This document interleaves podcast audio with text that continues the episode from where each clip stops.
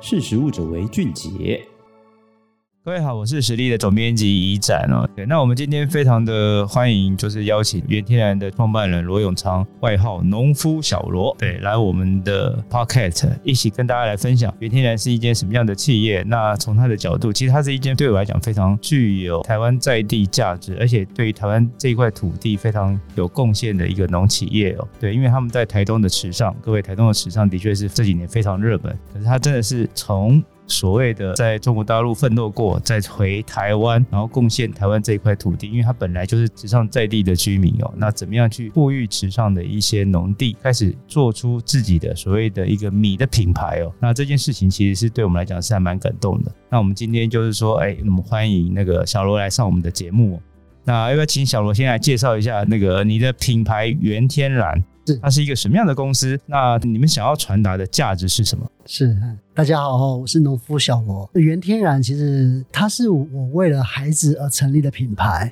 因为那时候我正好第二个宝宝准备要出生的，因为那时候我还在上海工作。那我第二个宝宝要出生，他回来台湾待产。那待产的同时呢，我发现说。就是回到那个熟悉的池上的时候，看到父亲年纪也大了，然后我就想到说，小时候不都跟在父亲的后面到处乱跑嘛？我说，哎，不然爸，你带我去田里看一看，看看我们的以前的这些地方。所以他就骑着欧兜拜，我坐在他的欧兜拜后面，然后一起上山去看的时候，后来我才看到说，哇，这一片地就是我从小在这边跑，在这边玩，一些回忆都产生了。所以那时候想说，我也是成为两个孩子的父母。所以我想说，是不是能够留给他们一个我以前曾经有过的农村回忆？那因为我又都在外面求学工作，所以等于说离开了池上，台湾也有一段时间。所以他就想到说，如果可以回到我自己长大生长的这片土地上，再回到原始的这个初衷，那我觉得是对我非常有意义的一件事情。所以我才把这样原天然这个品牌的名称呢，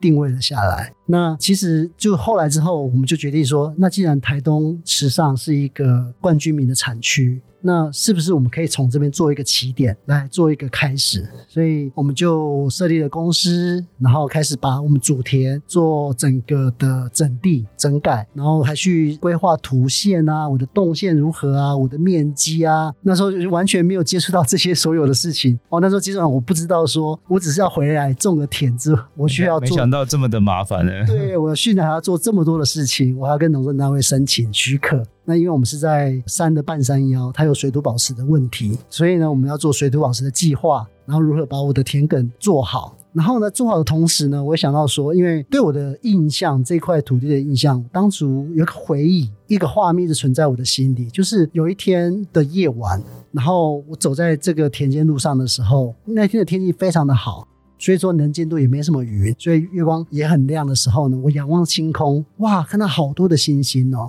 然后我感觉就非常的感动，非常漂亮的时候呢，往我四周看的时候，我竟然看到很多闪闪一点的萤火虫，充满在整个山谷当中，所以那时候的感想说。我好像置身在满天星空的这种感觉，我是不是能够有这样的一个可能性，再让我的这片土地回到当时那样的一个状态？所以这是产生了让我继续去想要把这件事留给我孩子，也让他们能够体会有这样的一个农村回忆。对，那也也是因为小罗对于这一块土地的一个认同跟价值，也想要守护，所以。原天然基本上都是用呃友善农法的方式去种植他们该有的稻米跟作物哦。对啊，那想请小罗跟我们说明一下，目前原天然一个最主要就是说，台湾的稻米大家都很清楚，台湾的稻台湾的米饭非常的厉害，非常的有名。那实际上更是台湾冠军的米香哦。是对。那在这么样竞争激烈上面哦，那原天然到底要寻找什么样的差异化跟出路，才可以在这个地方脱颖而出哦？是。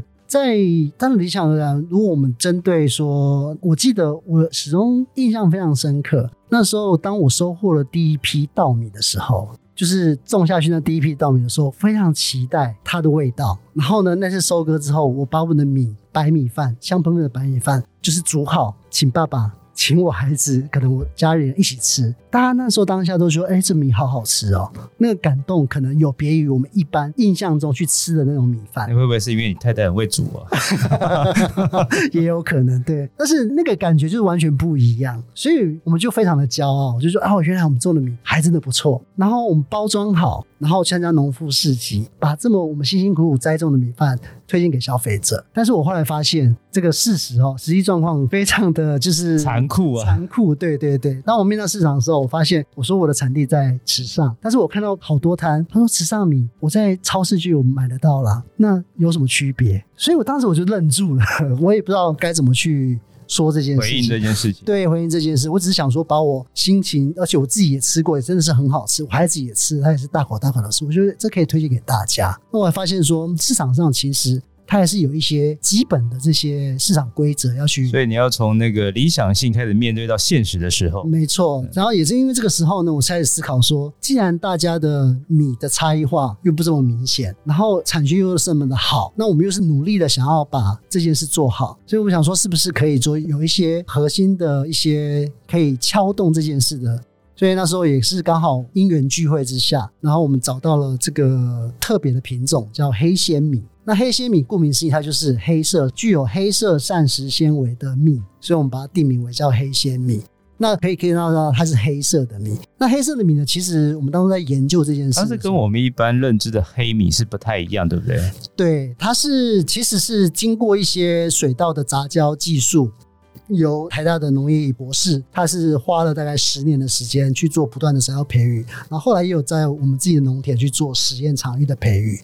然后在这个过程当中培育出来这个特别的这个品种呢，是在于说它的黑色膳食会有呈现黑色那个部分，其实就是花青素。那花青素呢，它就是一般我们所说的植物的多酚，那就是具有抗氧化这样的一个作用在。所以等于说，我在吃主食米饭的同时，我不用额外去添加这些营养素，我就可以拥有更多的这样的一个 CP 值。这第一点。所以它的营养价值比白米要更好。是的，因为它的形态就是属于糙米，糙米的形态，所以它一样有糙米那些膳食纤维跟许许多多这些大家都可以查得到的东西。它的口感呢？其实它的口感，当初在培育这个品种的时候。博士也有考虑到说它的产能跟它的抗病虫害的能力，就是农业技术的那一段，它都考量在内。所以说，包括是它口感上，他也去做了很大的研究。所以那时候我记得他有分享过说，他是拿了台湾一个非常好、非常棒的品种，叫做台中仙十号，这个当做他的父亲，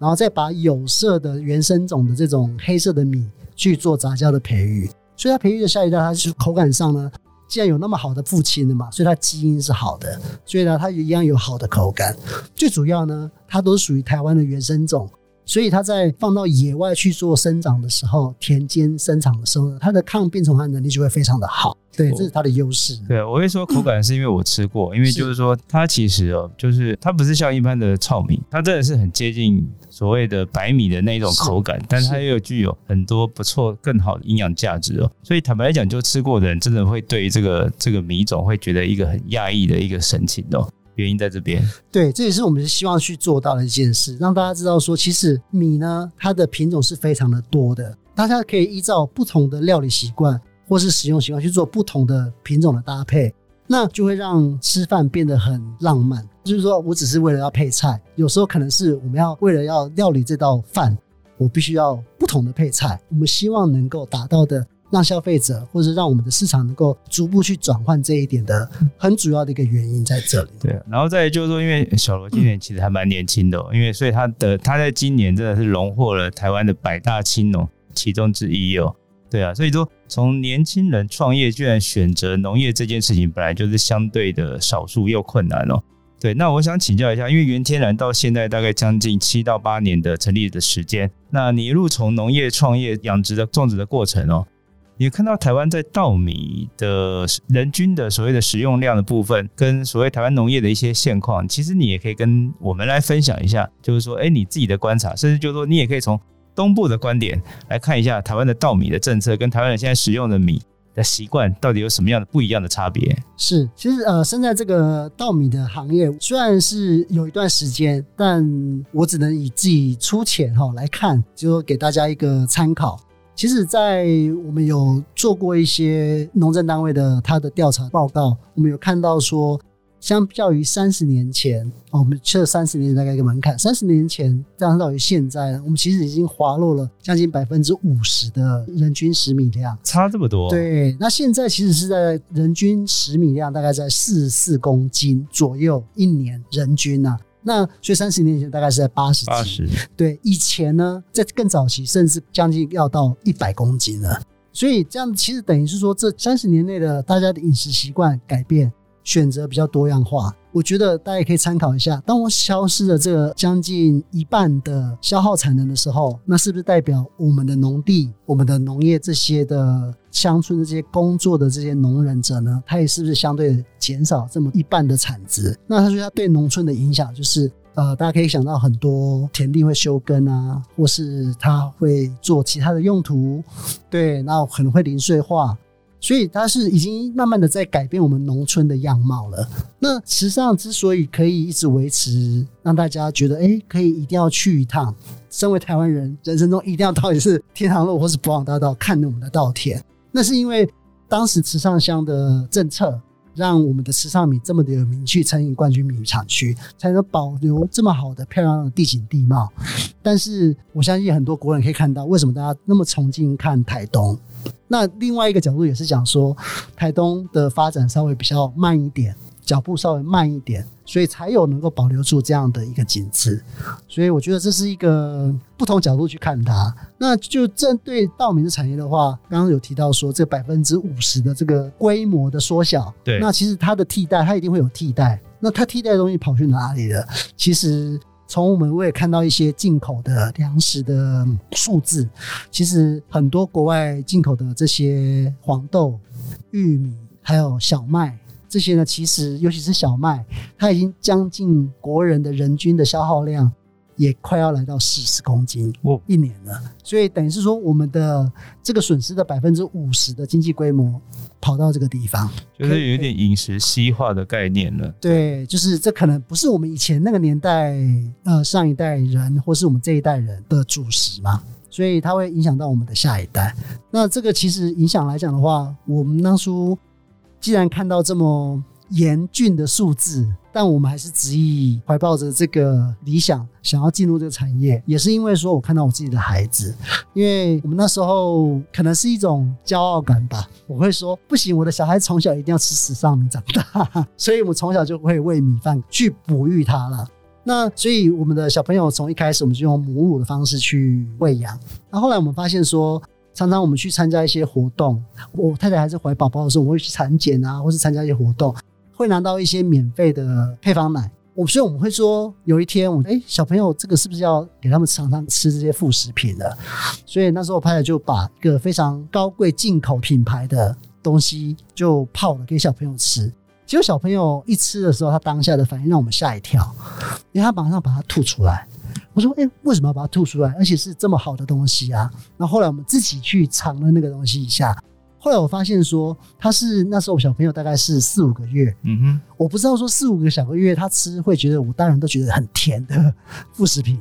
然后它香气很重，就是非常的香。那我就觉得说，哎，总会给四个小朋友吃母乳的小朋友吃这么重口味了。后来我慢慢看之后，我才发现说，它里面有些成分来讲的话，跟我们后面的食品业、零食业，它都有相同的成分、相同的味道。那是不是也在改变？我们小朋友的饮食习惯，所以我们就决定说，从我们自己的小朋友开始做实验，然后我们从从小就给他只吃米制品，吃我们自己做的米。到后来到了大的时候呢，我尤其是我的大儿子，到外面如果我们去出差到农夫市集卖米的时候，他都会要求说：“我今天没有吃到饭，我感觉没有吃到正餐。”嗯，他就果然是那个米的男儿，所以他一定要吃米饭，那反而就不会喜欢吃一些。零食类的东西，对，我觉得这是一个蛮有趣的现象啦，是在我自己的小朋友看到，所以五十 percent 的这个经济规模的损失，由于是进口，那其实它是原本就是国产的就可以作为替代的时候，那所以那时候更让我觉得说，我势必在行业里面，那又看到这个现象，我自己小朋友又是我实验过了，所 以我就觉得说，是不是可以做一些翻转，做一些调整？所以我们一直是持续在说，其实我们应该要推荐国人。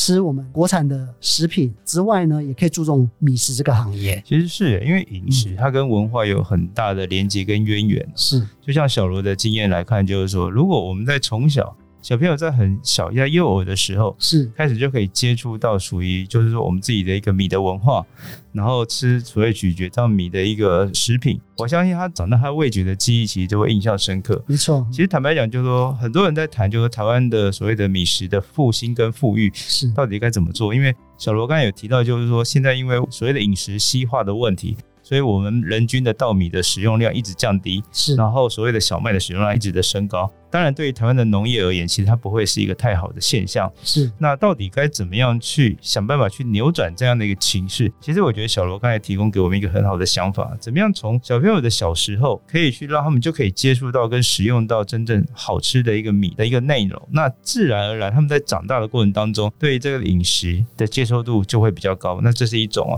那我们其实今天邀请小罗来这边，其实是我们之前看到有几点非常感动，因为坦白讲，米是一个非常常规化的食品哦。第一个，你要有心从后进者进来，坦白讲，你需要一个很大的挑战，因为前面其实有很多的大牌子。对。那到底他们做出很多差异化，例如他刚才提到的黑鲜米。第二个，他们对于所谓台湾在地的这一块土地的认同，包括用友善农法的部分哦，其实这一部分也其实非常的不简单哦。对啊，因为很多的所谓的进到农产这一块，希望就是产量可以越做越大，它怎么样供应？因为坦白讲，产量就是你最主要的收入来源。可是用友善农法，自然就会有一些所谓的减损哦。那这个的确是令人觉得还蛮佩服的哦。第三个，我觉得他们非常的国际化，它包括就是说，他们怎么样把他们的稻米去。出国比赛得冠军哦，这一点其实很不简单哦。小罗还跟我们说一下，就是说你们出国到底拿了什么奖？其实那时候我们是做一个尝试，当时听到有这个奖项的时候，是一则米其林食品的评鉴比赛，对 ITQI，对 ITQI，对，它是透过一些就是欧洲的食品学校啊，跟厨师啊去盲测，去测出它的料理。所以那时候我想说，哎，我们这个黑鲜米的品种，我们自己觉得很棒，很好。但是呢，其实全世界有超过四十 percent 以上的人都是以食用米为主食，所以全世界很多地方都在吃米啊。我们其实台湾只是其中一个小小的一块。那如果说我把这样的黑鲜米这样的品种放到全世界的时候，会是什么样的状况？所以我们就是报名了这比赛，去看看它的结果。后来呢，很荣幸的在当年呢，其实也有很多泰国米，或是越南，或是一些产米的大厂，他们都有去提交这个商品。很荣幸说，那一年呢，我们竟然是唯一一支有颜色的黑米获奖的一个品项。那我们据我所知，我们有问主办单位，他也有别的国家的有有色稻米去参加。所以那时候得到这个奖项的时候，我非常的惊讶，而且非常的自豪。我记得那时候。当这个消息回来了之后呢，我们就跟陪伴我们一直很久的地方政府，呃，台东县政府，还有我们的农政单位讲到这件事情的时候，他们也为我们感到很大的高兴，就马上帮我们去做一些做一些奖励，做一些，比如说乡村最常做的就是会贴一个红榜，哦，这个红榜，这是红一张红色的纸，这样让街坊邻居看到说，对，看到这样，对，看到你获得这个荣耀。也因为这样子呢，让我们那一年的丰年祭，因为我们那个池上那个社区呢是一个部落，阿美族的部落，然后我们也去参加这个部落。后来部落的长老也知道我们有获这个奖，那时候就是他在这个丰年祭的场合上，跟大家所有的村民跟部落人说，我们的小罗他种的这个在振兴社区，振兴所种的是黑纤米，拿到欧洲去比赛，还得了二星的大奖回来，让我们为他一起感到骄傲。鼓励他，就是他母是不是可以跟着小罗一起做，就是一起把这个戏能够发扬出去。那时候我就觉得说，因为其实那时候我还是一个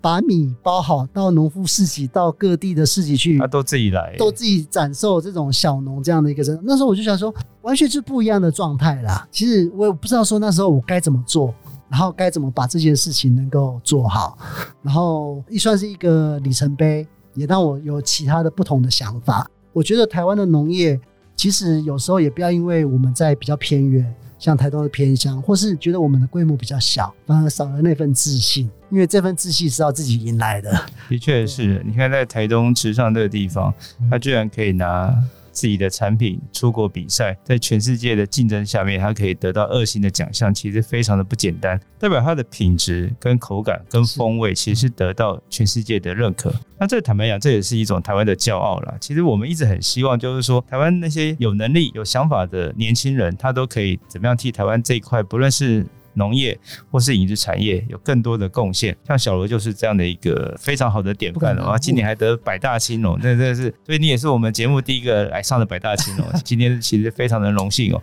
其实我们还有很多的想要聊的，就是说，例如就是说。其实，因为小龙那一块地，其实我之前有去看过，在真的是在池上的半山腰，的确风景非常好。可是天气很热，对啊，很热的时候真的非常的晒啊。所以这个也是我们很佩服，就是说台湾的农民怎么样在这样的一个非常炙热的环境下面哦去务农。我相信这也是很多年轻人都做不到的，对啊。那所以我们想要聊一聊，就是说，哎，最近的这几年来的一些气候的变化，对于您在农地观察或者耕种上面有没有什么样的不同的影响？对这件事情，其实我也想从在地的观点帮我们看一下。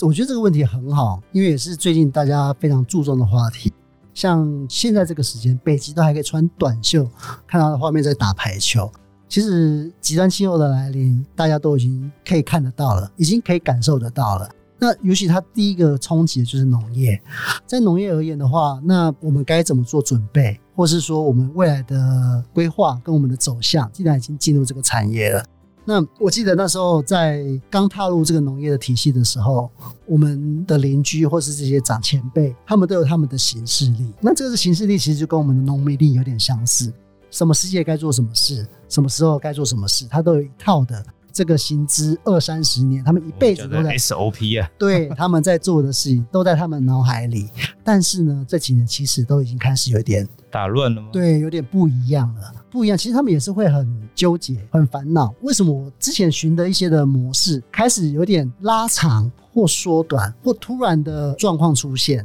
他们会有点都会反映在无法应变的，对，无法应变的。那其实就是在于说，它是这种调试的一个地方。但是我可以看到的一点蛮有趣的现象，就是黑仙米这个品种，它在这个段时间的种植来讲的话，我看到的是说，它的产量是反而是。没有定的，对，没有太大的浮动，知道、嗯、它没有没有太大的浮动，所以代表说，是不是在于未来面对极端气候的时候，你的选择的作物品种很重要，非常重要啊！这也会变成未来能不能生存下去的核心竞争力。是，那我觉得我在生存在这个行业里面，我觉得第一点要非常重视的就是说，我们的农业的技术的传承。那因为我这样的一个品种的来源的技术传承呢。它是已经是属于台湾农业骄傲的那一代，甚至还成立我们的农技团，到各国友邦去教、去输出，对，去协助。现在还有吗？现在哇，友友邦太少，所以没不用出去。是是是，所以当初是那样的一群优秀的前辈在撑着台湾的农业，但现在轮到我们在我们手上了，这个责任现在是在我们肩膀上，我们没办法往后看。我们只能往前看，那这往前看的这个责任，我们势必须要做一些改变跟跟应对的措施。所以也透过这样子的，刚好踩在这个时间点，我觉得是危机，也是一个转机。面对这个极端气候，所以我们重新再去审视的说，盘点我们目前，因为我身处在台东，我们的基地农场都在台东，我们再看看台东的这些优势，跟我们可以应对的一个能力。那慢慢挖掘出一些我们可以尝试改变的一个作为。那第一点，我们当然是品种上的特色，我们持续去去优化，甚至未来我们可以再研发出新的品种，就是更符合未来环境生存的新的品种。新的品种，或是我们这个更高经济啊价值价值的。对，那这是第一个。那第二个呢，是在我们的场域。因为我们的场域是现在台东是台湾的后花园，也是一个净土。那如何留下这一片让人可以感动，甚至跟小孩子说，我曾经参与维护的这段保护下来历史历史的时候，我觉得这也是身为我们这一代人要承担的责任。所以在地景地貌，甚至是说在我们的环境永续这件事情上，也要去做一个非常就是重要的一个转换。要改变这个模式。那第三个呢，就是说，我们希望是透过品种加成产区的优势，改变永续的这部分呢。第三个，我们能够改变台湾，甚至国际上针对怎么去看米食这件事。那我觉得这就是一个环环相扣的一个循环。那也是我们原天然主要在克服、在挑战的一个很重要的课题。对，这三项指标。因为我在之前跟小罗在聊的时候，就是说他在思考原天然这个品牌的时候，他不会只从台湾的市场角度去思考。为什么他会去国外的比赛跟竞争？原因是在于就是说。大家都知道，台湾的农业曾经非常的厉害，是它代表就是说，我们应该可以把我们好的产品怎么样对外输出这件事情。那我相信这也是袁天然很想做的事情哦。是对啊，那可不可以请小罗跟我们讲一下，你现在袁天然怎么样对于思考国际的，怎么样把台湾的好的一些米的产品？怎么样开始？有没有机会慢慢慢慢的向国际展现出台湾的实力？是台湾米，其实我不敢想，原天然是现在主要的一流公司。其实我们还是非常的规模小，但是呢，专注专注专注。但是我们在我们的领域上去逐渐呃逐渐的积累我们自己的门槛，因为这个门槛我们是预料说，希望说能够在做一个很大的一个翻转跟改变。因为第一个，全球的粮食现在国际的群势、情势、战乱。地区保护主义，所以你要去做到一个国际的推广，其实都会有一点难度，嗯、尤其是这种战备物资、粮食，尤其是粮食。但是我们能做的事情是说，我们如何把 CP 值高，或是说附加价值高，然后对你环境，我刚刚提到那三点，你的品种、你的环境保护的优势，跟你的消费者可以接受的这样的一个产品的组合、商品组合组合起来的时候，那是不是可以变成一个敲门砖？因为全世界将近一半的人口都以吃米食为主，所以这市场是非常的大。我不是在一个小蛋糕去切分我的市场，而是在一个大蛋糕去怎么去建立我的那块蛋糕。所以，我们才可以在这个市场中去找出我们自己台湾米的定位。那这是我们自己原天然的想法。那因为那是一个一个经历，我要分享给大家说，当时我在上海工作的时候，我看到那个超市，他们那时候在预告说，他要进一批日本的月光米。那时候上海民众抢那个，我记得那个画面是那个超市的站板从他的入货仓拉出来到那就是我们可以采买的区域的时候，我看到一堆上海人把蜂拥而上，蜂拥而上把那个站板的月光米抢光了，根本还没有上架就抢光了，就在站板上，那就放直接放那边，大家抢光，就是要多么渴望去抢到那一班日本的月光米。对，我看到那场景，我吓一跳，因为池上也是台湾的冠军米啊。但我看不到那样的状况，那是因为日本在这种国际上的这种销售来讲的话，它米的行业它已经定位在已经定定锚在那边的，所以我们要契合这个这部分，其实竞争力是还会很辛苦。我那时候回来。创办云天然，然后去做这个时候，我就决定要用差异化跟这个属于比较机能性的这种米食的方式呢，去做我的市场的定位。那如果我做到国际的翻转的时候，进入国际市场的时候，我就会有我有我的角色。对啊，就是说你照着第一名的路数走，其实你有时候你很难翻超过它，翻越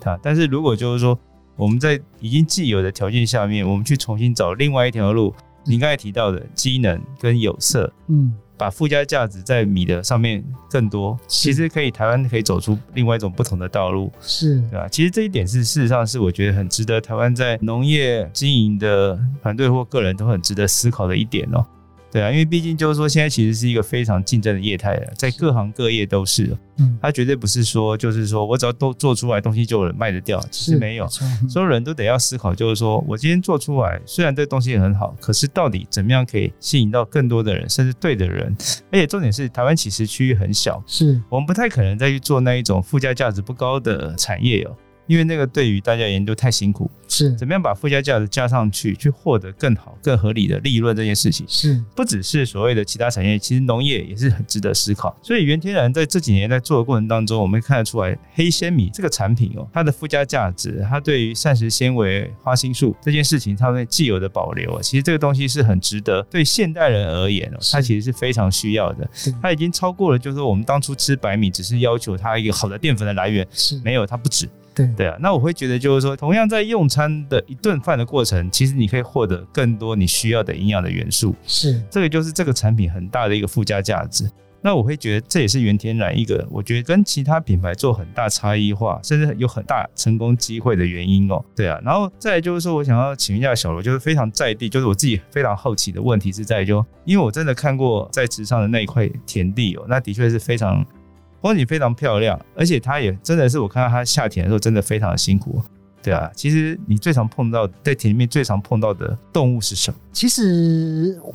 我最太多了，对，碰到太多。但是我我在回想说，我最难忘的一个经验是有一次我在巡田水的时候，那是一个早晨。我说的早晨可能是夏天凌晨四五点那样的早晨，天刚亮还是天刚亮？天刚亮的时候，然后那个曙光升起，然后照在整个大地的时候，因为那时候是比较比较凉爽，没那么热。那通常都是我们农人要出发的时间呐。然后我觉得那个时候去到我的田区，然后往田区看的时候，我突然发现说，哎，那时候记得刚插完秧，那个秧苗呢，大概在。二十几公分高的高度，所以可以看到那个绿色跟有点水在水田这样的时候，我发现田间竟然有脚印，然后那个脚印呢很有意思，就是一块一块之后，它竟然走到一个地方变成九十度的直角，诶，我就很纳闷，什么样的动物会这样走？然后浅浅的，后来再仔细细看的时候，啊，竟然是山猪的脚印。那山猪的脚印，但是我那时候想到，既然它是山猪的脚印，那为什么到那边会九十度呢？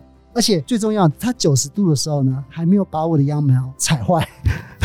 它闪过那个秧苗。这么苗这么苗条的山猪，等于是在那个两行的那个，因为我的秧苗还短嘛，二十几公分高而已嘛，所以它在那个中间穿过，然后要转弯的时候呢，还是九十度，没有把我的秧苗踩坏。对，那是我看过最奇特的，就是我无法想象当时的情形啊。但是后来等到我那天那个稻田，对不对？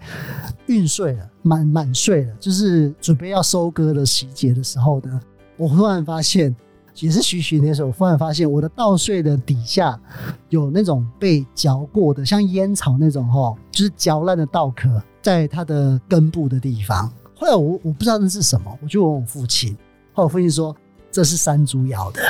我才恍然大悟。如果当时那时候他把我秧苗踩坏的话，可能我就可能会跟部落讲说：“你到我的田间来守候，来猎山猪。”是我父亲，对他们可能就可能就当我们的餐桌上的美食了。那到后面呢，他也不会去享用那个满穗稻穗那种甜甜，因为稻穗在满穗的时候，它是。葡萄糖的积累，所以山猪也会来吃。对，它会嚼那个稻穗，因为它会嚼那个稻穗，还有那个甜甜的感觉。所以山猪其实比你早巡田啊，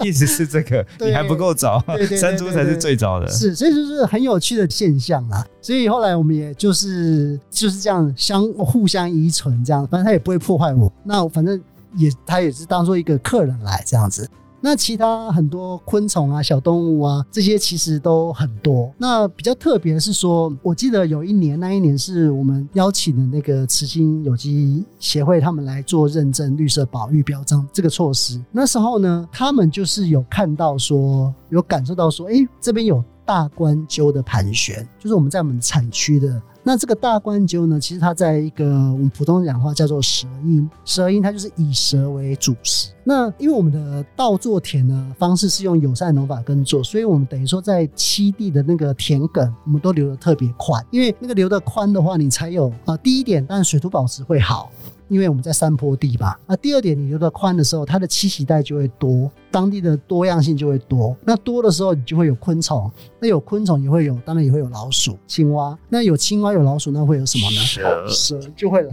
对，蛇就会来了。那蛇来的时候呢？那谁会吃蛇？就我刚说的那个蛇，蛇鹰就大冠鸠就会来了。所以呢，就是一个生态的食物链。那有这样的食物链的产生的时候呢，其实对稻作也是好处，因为呢，你可以把你的害虫去抑制在一个水准以下。因为即使它是害虫，它也是另一种昆虫的食物。食物对，所以它是一种环环相扣。那对我们来讲的话，其实都是我们的客人，也是我们的好帮手。那蛇的话就是比较辛苦，那当然就是我们自己要小心，要小心，对，要小心。有时候去的时候也会看到一个光影，就这样咻就在田间就就走这样子，那也是没有办法的事情。哎、欸，我问一下，因为我我我这这几个月去呃花东的田里面，其实待会有时候会看到呃天妇罗。不是天妇罗，是那个福寿螺。福寿螺，对，那福寿螺他们，你们会怎么防治这件事情？他们会造成什么样的影响？呃，福寿螺其实它它的影响，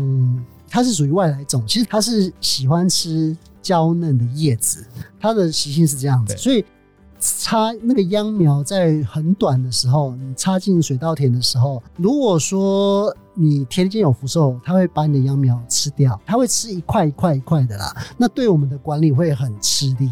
所以一般我们惯用建方式，其实就是会把那个排灌水会加网子去做阻拦，我是说把，因为福寿螺它也是有螺啊，还是有大小。所以至少不要让它继续进来田里。那第二种方式就是说，我们要放一些抑制剂。因为抑制剂的话，因为福寿螺它很怕那种，就是尤其是苦茶类的那种碱类的东西。所以会造成软体组织的破坏，破坏，所以说那个也会有防治的效果。但是基本上我们的习惯而言的话，做的话，其实我们会习惯说，我们会放一点苦茶粕或是苦茶油，但是呢，也不会放太多，嗯，因为它会对蚯蚓也会有伤害。对对，因为土壤里还是蚯蚓，它还是有一定的生态系。那另外就是说呢，我们可能把水田的水。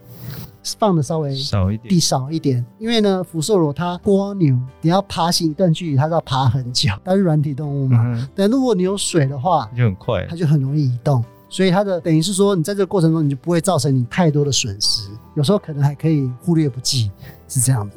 对啊，因为我会觉得哇，那个有时候去田里面看都是那种粉红色的卵，对对对对对对，那个有密集恐惧症的人真的看着会很可怕，对，会受不了。因为它除了秧苗会吃之外，它唯一危害就是在秧苗时期啦。嗯，那你说等它我们长大了之后，对，它就是吃田边的那些嫩叶，是，其实影响是没有太没有太大，但是会造成一些不方便，那就是需要一些手段呐。那那就是这就其实就是一种生态的系的一环。你有时候在引进引入，它也会对生态产生一些一些影响。是，那其实原天啊，我们就希望说，在未来我们在发展或者在走的方向的时候呢，其实我们都会细心观察周边的状态，因为现在开始有很多的农友都会跟我们合作，那我们也希望说能够到他的农地上去看一看，去了解他现在的状况，然后去试着去给他一些建议，跟一些可以管理的一个方向。嗯。其实像云天然现在这么好的产品哦，其实他们开始也在全台湾的通路都有一些布点跟所谓的展售。其实这个部分，其实我相信对于台湾，如果你想要认同这样的一个品牌，重点不只是价值的认同，而重点是它的产品的确是真的好吃哦。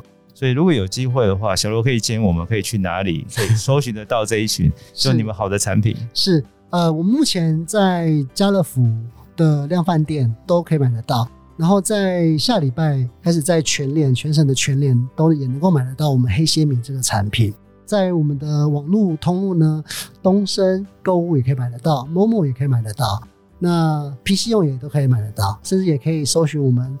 呃原天然，我们自己的官方网站也可以买得到。呃，就是原质的原，然后天然的、呃、对天然对二字对对啊，其实我觉得是的确是非常好的产品啊，因为至少对于台湾而言是一个非常。友善对于我们的土地，对于我们的下一代，是其实它都是一个很好的平台，所以我个人是其实是非常支持的。但是，我也希望就是说，哎，我们的读者跟听众可以去支持台湾这样的一个好的一个品牌，有机会可以茁壮，因为这个才是怎么样持续渐进，可以鼓励真的有能力的人可以不断进来这个产业，那这个产业才会有持续的活水。是对啊，那这也是我们今天呃特别邀请小罗来我们 Podcast 去跟各位分享，除了就是说他对于台湾农业的一些想法、稻米的想法、稻米市场的一些竞争，对，然后还有就是说，池上这一块好山好水，到底我们要怎么看待这件事情？还有他对于土地的一些认同的一些价值哦，都是我们今天这一次想要跟各位听众去做分享的。OK，好，那我们最后也非常感谢小罗来参与我们今天的录制哦，那也希望各位可以继续收听我们识食物者为俊杰。OK，好，那我们下次见，拜拜，拜拜。